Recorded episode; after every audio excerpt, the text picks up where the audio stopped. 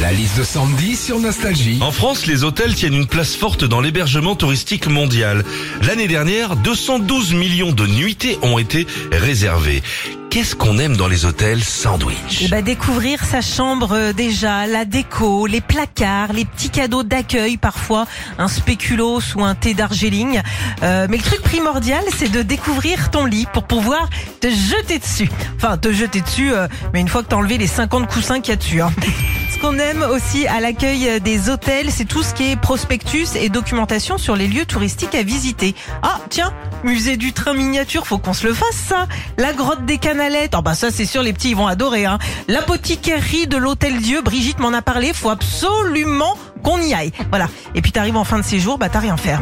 Et puis ce qu'on aime dans les hôtels, c'est la vue qu'on a de sa chambre. On arrive, on a, euh, on va direct à la fenêtre, on se dit par exemple, ah cool, j'ai vu sur le golf. Le seul truc, c'est ce genre de vue, bah tu l'as généralement si tu mets un petit peu le prix, parce que sinon t'as vu sur le parking de l'hippopotamus. hein. Retrouvez Philippe et Sandy, 6h-9h sur Nostalgie.